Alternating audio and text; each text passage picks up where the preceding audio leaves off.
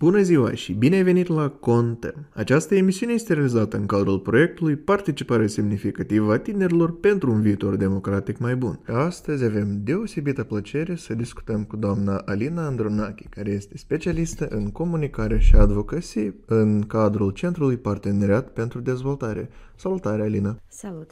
Astăzi discutăm o temă destul de extinsă și am zice chiar importantă pentru societatea în Republica Moldova, precum și în genere oriunde n-am fi, este perspectiva de gen în procesul electoral și în procedeile politice.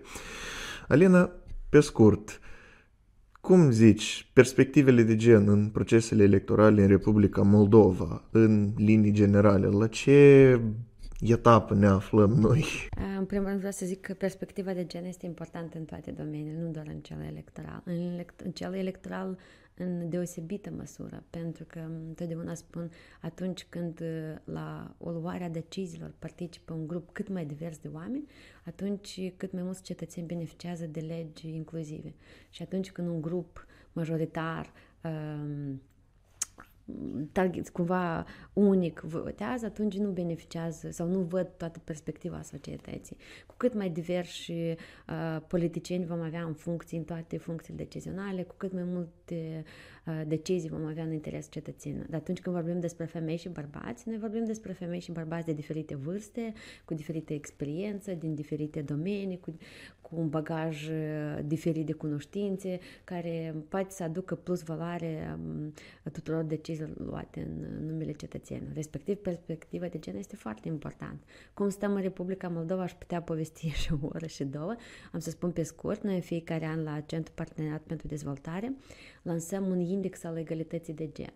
El este un instrument unic internațional pe care noi l-am adaptat în Moldova și încercăm să măsurăm nivelul egalității de gen în șase domenii cheie, printre care și cel politic. Și asta este, este unicul um, domeniu care progresează și a progresat foarte mult, practic cu 14%.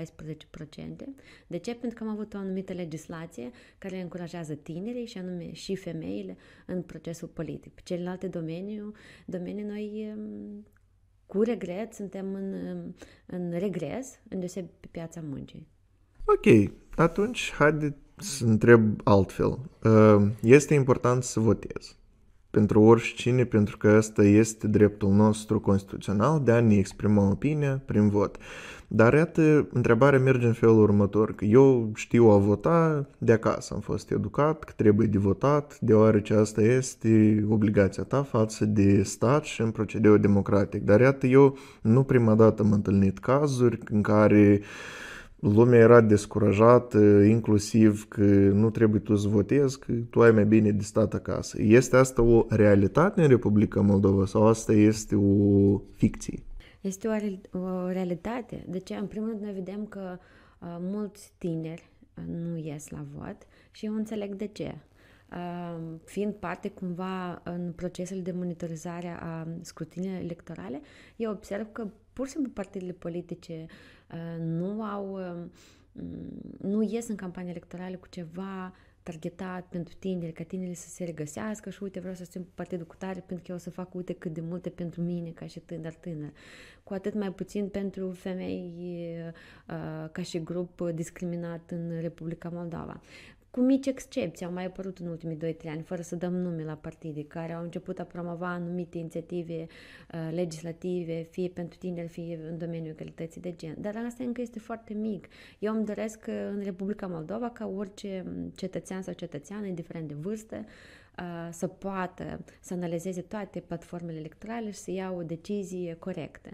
Uh, și aici noi avem mai că primele bariere. Prima, uh, cultura de a ieși la vot și că este foarte important. Pe noi nu ne învață cât de important este lucrul ăsta și că da, un singur vot poate să schimbe foarte mult. Doi, uh, capacitatea de a analiza critic toate platformele electorale și de a alege uh, Uh, pe cel, cea care îți va promova interesele. Și atunci când noi vom avea această analiză critică, poate și partidele vor fi mai responsabile când ies uh, cu programele electorale electorale, că acum vedem că ele sunt foarte generale, uh, sunt foarte populiste și uh, sună ca să mai mult ca lozinci decât uh, ca oamenii să înțeleagă exact ce o să facă în domeniul cu tare sau cu tare sau ce o să facă pentru mine exact dacă eu am să votez partidul cu tare sau cu tare. Și eu cred că doar atunci când noi vom putea analiza fiecare platformă și vom cere la partide și partidele ne vor oferi mult mai multe și poate atunci va crește numărul cetățenilor care sunt votează conștient și responsabil. Ce să vedem acum? Vedem acum că tinerii nu sunt uh, interesați să iasă la vot, pentru că nici partidele nu sunt interesate să-i atragă și sper că o să se schimbe acest lucru, pentru că avem mai mulți tineri deputați. Noi avem foarte mulți tineri deputați și eu sper că eu o să pot atrage atenția tinerilor și o să vină cu mai multe proiecte de legi dedicate tinerilor și dedicate domeniul egalității de gen, că e subiectul, da. Și să știți că asta este foarte... Uh, această schimbare se datorează modificărilor legislative, pentru că astăzi partidele politice primesc bani din bugetul de stat uh, nu doar pur și simplu că sunt finanțate da, din bugetul de, de stat, dar mai primesc bani pentru fiecare tânăr și tânăr care deține o funcție, fie că la nivel local, vorbim despre Consiliul Raional și Consiliul Local, fie la nivel decizional, vorbim despre funcție de deputat și deputate. Adică partidele primesc bani pentru toți tinerii și pentru toate femeile care dețin aceste funcții ca urmare a unui scrutin electoral. Și cel mai important lucru este că partidele sunt obligate 20% din banii pe care primesc de la stat să redirecționeze organizațiilor de tineret și organizațiilor de femei. Respectiv, um, uh, îndemn tinerii să fie foarte um, uh, vocali, pentru că acum Uh, începând cu 2019, când atâta atenție uh, se dedică prin legislație da, tinerilor ca să-i atragă în funcții decizionale, dar și să se facă programe targetate pentru ei, este să fie vocal, că aceste partide care primesc bani pentru a dezvolta sectorul de tineret uh, și sector, organizațiile de femei, este să audă ce vor tinerii și să um, îndeplinească sau să pună în aplicare vocea tinerilor. Ok. Acum, din data aceasta, au ieșit două momente foarte importante. Gândirea critică și activismul și voce femeie. Haideți să începem cu gândirea critică, dar nume concret, gândirea critică trebuie dezvoltată de la școală sau în genere până la școală trebuie ea educată? Mie atât de tare mi-e greu să mă exprim foarte pe scurt și foarte repede.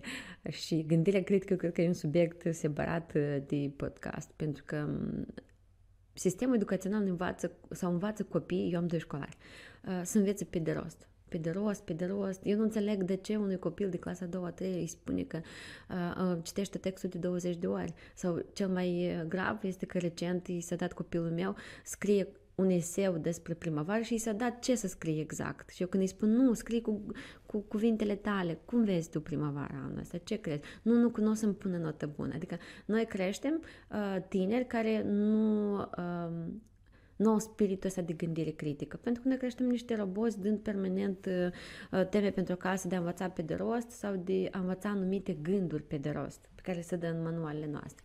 Și eu, da, cred că e trebuie învățată la școală, chiar și la grădiniță, uh, de mici copii să înțeleagă cum să analizeze o informație, uh, cum să pună la îndoială orice se spune, uh, de unde să se informeze. Astăzi, cu regret, ultimul gând, la, cu privire la gândirea critică, tinerii care pun la îndoială și dau prea multe întrebări în sistemul educațional, la școală, universitate, colegi, încă sunt tratați ca și persoane uh, incomode sau uh, needucate sau de ce de atât de multe întrebări și îmi perturbează orele, dar noi trebuie să-i încurajăm, pentru că asta este gândirea critică. Și anume, dacă să vorbim de gândire critică, să are în vedere că nu numai că trebuie și să dai aceste întrebări de gândire critică și dezvoltă spiritul observațional. A fi critic nu înseamnă că tu trebuie să critici că asta e piatră, nu, stai, asta nu e piatră, asta e praf. Nu, gândire critică trebuie să fie și în genul că dacă să vorbim concret de politică, trebuie să ai și capacitatea simplă, nu-ți cere nimeni academic să fii capabil să poți deosebi agenda politică. Îți convine ție ca cetățean, îți convine ție în genere ca și reprezentant a societății și indiferent că ești bărbat sau femeie, asta trebuie deprinsă. Dar eu anume vreau să înțeleg un lucru. Dacă să vorbim de gândire critică anume insuflată în tinerile fete de la școală, de la universitate, circulă stereotipul ăsta că femeia nu trebuie să vorbească, că așa am zis eu și taci din gură. Și eu știu că asta e o realitate, dar realitatea asta trebuie odată și odată depășită că timpul ocupăm numai de mult tot trecut. Deja cred că el pe muzei trebuie numai să apară și cum asta s-ar putea combate ca anume de către tinerile femei, cum ele pot să-și manifeste activismul sau cum se pot să facă ele auzite ca să putem depăși odată deja impasul ăsta care e de râs. Da, foarte bună întrebare. Ceea ce aș face eu, ca să nu zic multă teorie, este că aș învăța copiii încă din clasele primare prin, um, hai să zicem, uh, organizarea anumitor tipuri de uh, prezentarea inițiativă, proiectului cu vot, de a mima un proces electoral, dar nu electoral în sens că a vota pe cineva, da? dar un proces de a vota, de a alege, încă începând în clasele primare. Haideți să facem un proiect, cealaltă lume să voteze, cu vot, cu numărare, cu tot. Și atunci, în primul ă, tinerii și tinerile vor învăța să-și expună gândurile, să iasă în fața oamenilor, să promoveze ideile lor, iar ceilalți o să învețe cum să susțină, să, um, um, să decidă pe cine să-l voteze și cum merge tot procesul ăsta. Când ajungem deja de, să vorbim despre cei din gimnaziu și liceu, aș organiza mimarea unor scrutine chiar electorale pentru a-i pregăti până la împlinirea de 18 ani, să înțeleagă, uite, cum se votează, cum, cum să mă duc la întâlnirile cu candidați, să, să analizez platformele electorale, cum să-mi expun întrebările, cum să iau o decizie și cum să mă prezint eu în ziua de vot. Eu cred că asta trebuie începând de la clasele primare, prin diferite um, evenimente, diferite activități care noi lipsesc din programul școlar. Noi avem în clasele primare spune că numai limbă și matematică, de parcă copilul doar asta ar trebui să știe. Nu, ar trebui cât mai multe activități extracurriculare care să pregătească copilul uh, sau tânărul, tânăra pentru viața care vine. Îndeoseb pentru um, nu doar pentru a participa în procesul electoral uh, ca și persoane care candidează da, la o funcție, dar și ca persoane care aleg să poată eta, treac, ă, să fie pregătiți pentru a trece prin tot acest proces. Noi trebuie să învățăm. Eu țin minte în Danimarca, prin 2014 erau și copiii în clasele primare uh, au, au mimat un proces întreg de a vota șeful clasei și șefa clasei. Adică în clasele primare. Vinea fiecare copil, prezenta, uite ce o să fac, cum o să fac și deci ceva serios șeful și șefa clasei. Nu cum la noi doar vine, aduce catalog și spune cine e prezent și absent, da? Are mult mai multe atribuții. Și mi-am dat seama cu un exercițiu atât de simplu, cât de mult învață acești copii din clasele primare. Corect, și mai ales că asta și dezvoltă spiritul civic. Aici cred că deja nu prima dată se vorbește pe agenda politică și a politică, că trebuie dezvoltat spiritul civic. Așa se dezvoltă, prin marea proceselor până la însăși a te pune în valoare ca și persoană. Dar dacă să vorbim acum de partea asta, de procesele electorale și în genere procesele politice, noi avem femei președinte și avem prim-ministră, doamna Natalia Gavliț și doamna Maia Sandu. Dar este asta de ajuns sau trebuie un pic mai mult de lucrat? Și dacă tot vorbim de reprezentanța femeii pe câmpul de muncă, Iată, ai spus pompier, polițist, însă și faptul că așa va suna că femeia acum poate să lucreze și pompier, femeia poate să lucreze și polițist, lucrează în uh, sfera STEM, care în genere o perioadă mult era, cum să zice în engleză, Old Boys Club, dar în realitate e o realitate și eu nu știu cum în Moldova, peste hotare, sunt uh, mai multe programe care încurajează femeia să intre în același domeniu TIC, în același domeniu de inginerie ușoară, inginerie grea, adică cum la noi în Moldova este încurajat ca să fie, cum să zice, femeie IT-șnic, spate sau nu spate? Eu mă bucur că în ultimii ani avem foarte multe programe făcute de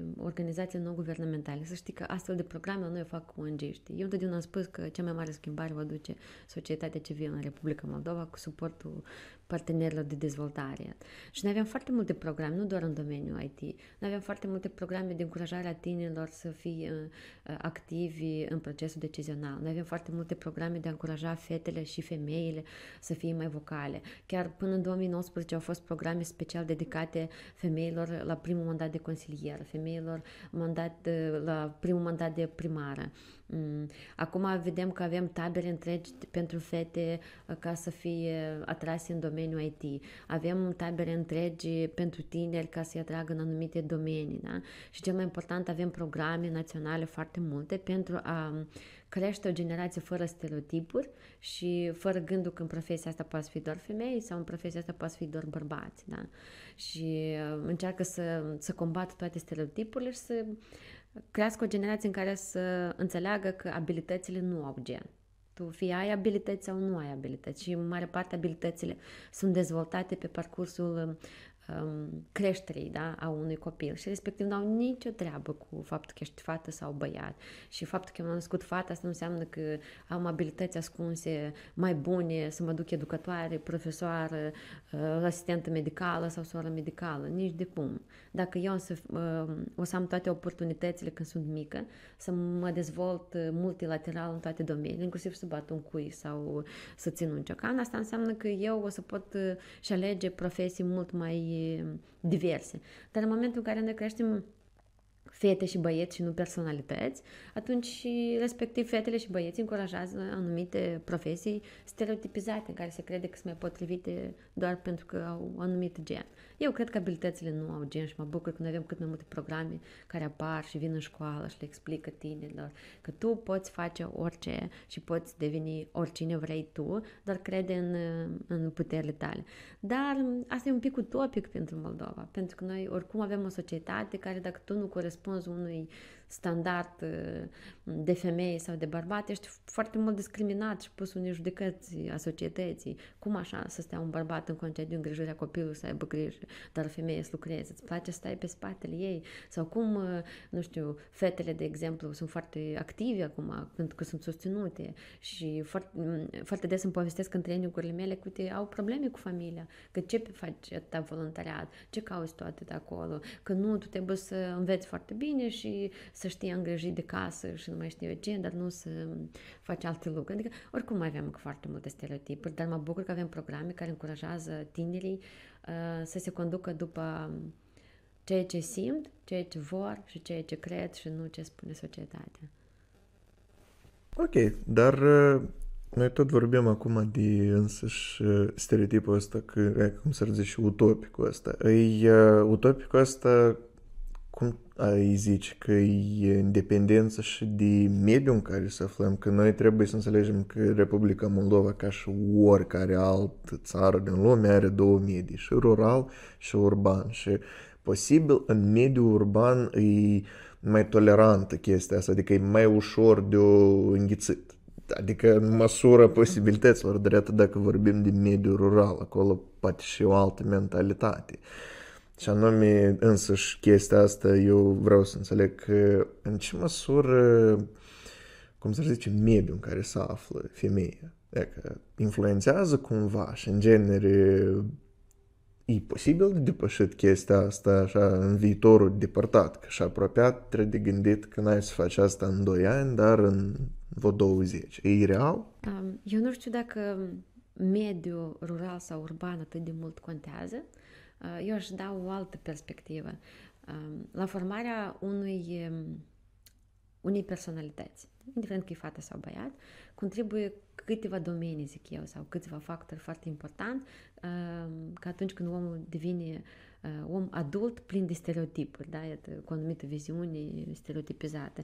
Asta, în primul rând, este familia. Pentru că dacă copilul o să vadă în familie uh, că tata vine de la lucru, se așează pe pat și nu face nimic, dar mama, uh, nu știu, și lucrează și nu mai ia spală și face tot lucrurile în casă, o să crească cu percepția că asta este responsabilitatea mamei și asta este responsabilitatea tatălui. Dacă tatăl nu o să petreacă uh, timpul cu copiii, o să creadă că tata cu mine a petrecut timpul de ce eu. Adică o să creadă cu anumite viziuni deja pentru că familia foarte mult contează. După care este, uh, al doilea pas este sistemul educațional, eu zic, da? al doilea factor foarte important. Dacă să analizăm uh, modul cum cresc copiii, manualele și ce este manuale și cât de multe stereotipuri. Unde sunt uh, persoane cu dizabilități manuale? Unde sunt persoane de diferite etnii în manualele noastre școlare? Uh, cum sunt reprezentate femeile și bărbații în manualele școlare? Iarăși, după anumite responsabilități legate de, de rolurile de gen. Și dacă trecem sistemul educațional, uh, ajungem să, eu zic, tot ce consumăm noi mediatic, da? Unde în publicitate, în filme, în clipuri muzicale, în tot divertismentul ăsta pe care îl consumăm pe rețele socializare. Încă sunt foarte multe stereotipuri și este al treilea factor care întărește ceea ce am văzut noi în familie și am văzut la școală și am, am învățat la școală. Și um, deja ultimul și cel mai important este societatea, pentru că societatea este crescută uh, în baza primilor trei care am spus. Și noi avem, iată, o societate deja care e foarte stereotipizată. Și asta nu o să depășim foarte repede, pentru că datele statistice arată că în jur de 50% din populație cred că destinul femeii este familia și copii, iar destinul bărbatului este să aducă bani în casă. 50% în secolul 21, mi se pare asta grav, grav. Și atunci noi trebuie să ne oprim să ne gândim, dar ce facem noi greșit? Și am să spun ce facem noi greșit. La noi când se naște un copil, eu am trei și pot să zic exact un traseu, este parcă se împarte lumea în două, pentru fete și băieți începând de la jucării, care mm, foarte mult alimentează uh, anumite stereotipuri, uh, începând de la haine. Copiii de 3-4 ani deja discriminează un alt copil fie după jucărie, fie după modul cum se îmbracă. Eu încercați să îmbrăcați un băiet într-un tricou roz, deși în foarte multe țări deja există haine unisex și nu mai este chestia asta de culori. Uh, că o să râdă și o să primească copilul traumă încă având patru ani sau să apară cu o păpușă la grădiniță. Vă dați seama cât este de grav sau cu un cărucior sau nu mai știu eu ce. Încă la fete dacă apare cu o armă sau cu o mașină, parcă ne-am obișnuit că ele um, devin mai emancipate. Dar dacă vedem un copil care uh, se detașează de modelul ăsta de masculinitate toxică, deodată tot îi sar în cap sau cel mai grav este nu cumva băiatul meu să, să crească gay dacă se joacă cu păpuș. de asta e foarte, foarte grav gândurile astea noastre. Știi? Și um, pe urmă, de ce ce spuneam mai departe, deja tot lucrurile astea influențează, desene animatele, cărțile, poveștile, da, te îngrozești când începi a citi. Ori că eu am deja ticul ăsta profesional în care să observ peste tot, dar ele sunt atât de înrădăcinate, că mie mi se pare că noi nu o să depășim lucrurile astea foarte grav. Bine că avem societate civilă, avem foarte mulți tineri care acum fac programe, avem uh, acces la informații, avem rețele de socializare în care este o platformă foarte bună pentru tine să se expună și să, uh, să arate o altă viziune, dar este insuficient suficient. Și atât aici abia intervine mediul ăsta rural și urban, pentru că cei din mediul urban au acces la mult mai multe informații, la mult mai multe programe, la mult mai multă diversitate informațională și cei din mediul rural un pic, uh, probabil au mai puține oportunități la, la toate aspectele să se dezvolte. De aici vine diferența asta care ai spus tu.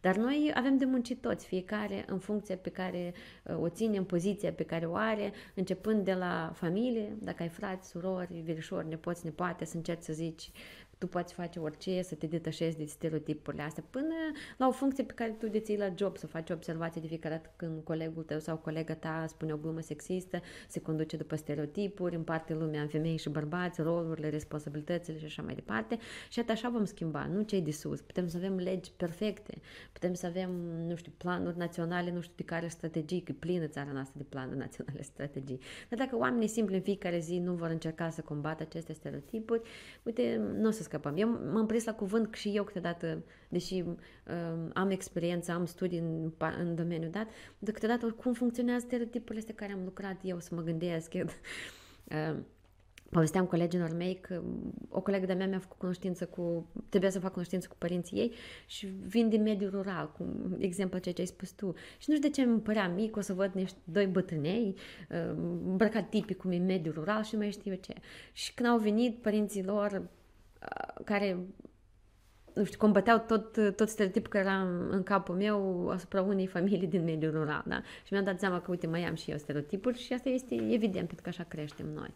Avem multe muncit, dar nu este imposibil, totul depinde de noi. Societatea poate să schimbe într-un an, doi, trei, patru, dacă pune fiecare de noi de efort, sau uh, stăm bine mersi în tot uh, uh, compotul ăsta plin de stereotipuri încă 10, 15, 20 de ani. Dar societatea, o societate dezvoltată a reușit um, să progreseze atunci când lumea a progresat în ceea ce ține de viziuni, de percepții a oamenilor din anturajul său. Adică de a accepta diversitatea umană. Dacă noi cu cât mai greu să o acceptăm, cu cât mai mult o să stăm pe loc și nu o să progresăm. Așa că promotorul schimbării întotdeauna au rămas și va rămâne noi. Și mediul, într-o anumită măsură, determină de unde vii, dar asta nu înseamnă că e cuiul cel mai important. Pentru asta nu trebuie de zis că ai, eu am venit la sat, așa, nu. Este o chestie că ceva când se vede, se face din careva motiv. Dar asta nu înseamnă că chestia ce e corectă și de datorie, în primul rând, a noastră, că, așa cum și-ai menționat, să așteaptă cineva să ne ajute, dar până a venit cineva să te ajute, trebuie mai întâi singur să te ajuți. Trebuie să ai o leacă de individualitate, că asta e tot e o parte din gândire critică, asta te face mai individual decât alții. Dar, în același timp, tot menționăm că de gen aici Știți că genul întotdeauna e afectat și femeia și bărbatul. Cum femeia este afectată de rolul tău e acolo, așa e și rolul bărbatului. Că bărbat trebuie să fie cel mai, cel mai că tu trebuie să faci tot ce stă în putință. Și pe de o parte te gândești că ok, tot trebuie să aibă un fie de adevăr, dar în același timp, uneori când te așa și te gândești prea mult și nu înțelegi la ce te gândești, foarte mult poate să te afecteze și îți dezvoltă o toxicitate în tine care nu-ți permite să fii deschis. Te închide în stereotipurile astea și a fi închis în stereotipurile astea e cel mai periculos, că pe de-o parte poate și ai trăiești o viață mult și bine, dar tu cine știe și calitatea vieții să trăiești. Din cauza asta trebuie de făcut cât mai accesibile programele astea. Așa mai vedere accesibile că trebuie de încercat, treptat, câte un pas în fiecare zi să vă faceți voi mai buni.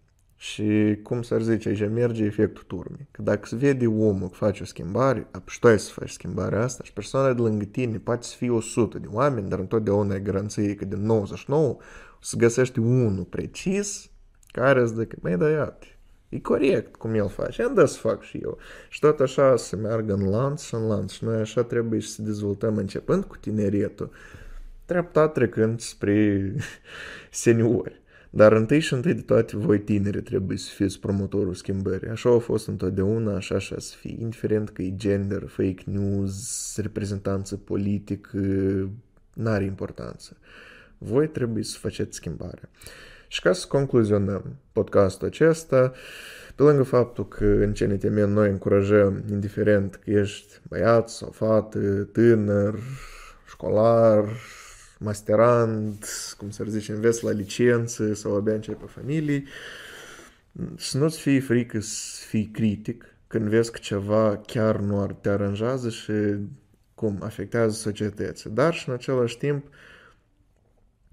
trebuie să fii și tu mai pozitiv și să încurajezi persoanele să participe, femei, bărbat, în toate procesele. Și ca să-ți dăm și ție, Alina, cum s-ar zice, nu cu ultimul cuvânt, dar mai bine spus, un sfat. Cum, ce sfat tu ai da tuturor acum care ne ascultă, așa cum să zice, cel mai simplu sfat, dar care așa lovească odată și să înțelegi. Cred că cel mai important sfat ar fi uh, în fiecare zi ni se spune nouă că tu trebuie să faci, tu trebuie, trebuie, trebuie, trebuie să faci asta, asta, asta cu tare. Și la un moment dat uh, pur și simplu trebuie să vă gândiți, da, eu vreau asta sau trebuie? Și care este diferența dintre trebuie și vreau. Pentru cuvântul ăsta trebuie ni se spune atât de des în deseptinilor. Și noi creștem cu tu trebuie să faci asta pentru că ești fată, tu trebuie să faci asta pentru că ești băiat, tu trebuie să faci asta pentru că ești fratele mai mare sau sora mai mică, tu trebuie să faci asta pentru că nu mai știu, tu trebuie și societatea îți spune ce trebuie să faci, când și cum și de foarte multe, din foarte multe aspecte cred că noi trebuie să ne oprim să ne gândim, eu vreau să fac asta, pe mine asta mă reprezintă, asta este ceea ce uh, într-adevăr contează foarte mult sau eu nu vreau și dacă nu vreau este să zic nu, eu nu vreau asta pentru că și să argumentez. Cred că asta este cel mai important sfat și asta încerc să zic și copiilor mei. Nu-mi spune că nu vrei și nu mi-arată nasul că nu ești de acord cu mine. Spune-mi de ce crezi tu că ceea ce spun eu sau te rog să faci nu este corect. Și atunci dacă ei găsesc argumente, eu cedez. Pentru că atunci eu um, înțeleg că acest copil știi când să zică Nu, stop, și de ce stop? Iată asta, să se oprească între, la cuvântul trebuie și să gândească eu vreau și ce vor ei în viață. Gândiți-vă în fiecare zi. Și analizați oamenii din anturajul vostru ca și personalități, nu ca și fete și băieți și nu după stereotipuri și prejudecăți, dar din perspectiva respectului față de diversitatea umană. Ceea ce este ok pentru voi nu înseamnă că este ok pentru altcineva. Și da, într-o, uh, într-o societate în care este acceptată diversitatea umană, la o masă pot sta oameni de diferite convingeri religioase, politice, etnii și cu diferite viziuni, pentru că au respect față de diversitatea umană și de diferite opinii. Ok, și eu cred că pe nota asta putem să încheiem podcastul de astăzi. Mie îmi spune Bogdan. Alina, eu vreau să-ți mulțumesc că ai participat. Cu mare drag că m-ai chemat. Și un mesaj către voi, tineri ascultători, fiți pe fir. Acesta este unul din serie de podcasturi pe care noi o avem și ce pot vă eu azi? Fiți curajoși! În timpul ăsta e foarte important acum să ai și măcar un pic de curaj. Această emisiune este realizată în cadrul proiectului Participare semnificativă a tinerilor pentru un viitor democratic mai bun. Proiectul este implementat de Consiliul Național al Tineretului din Moldova în parteneriat cu Ministerul Educației și Cercetării al Republicii Moldova și cu suportul financiar al Ambasadei Statelor Unite a Americii în Moldova. Proiectul are drept scop încurajarea activismului civic, a gândirii critice cât și promovarea votului informat în rândul tinerilor.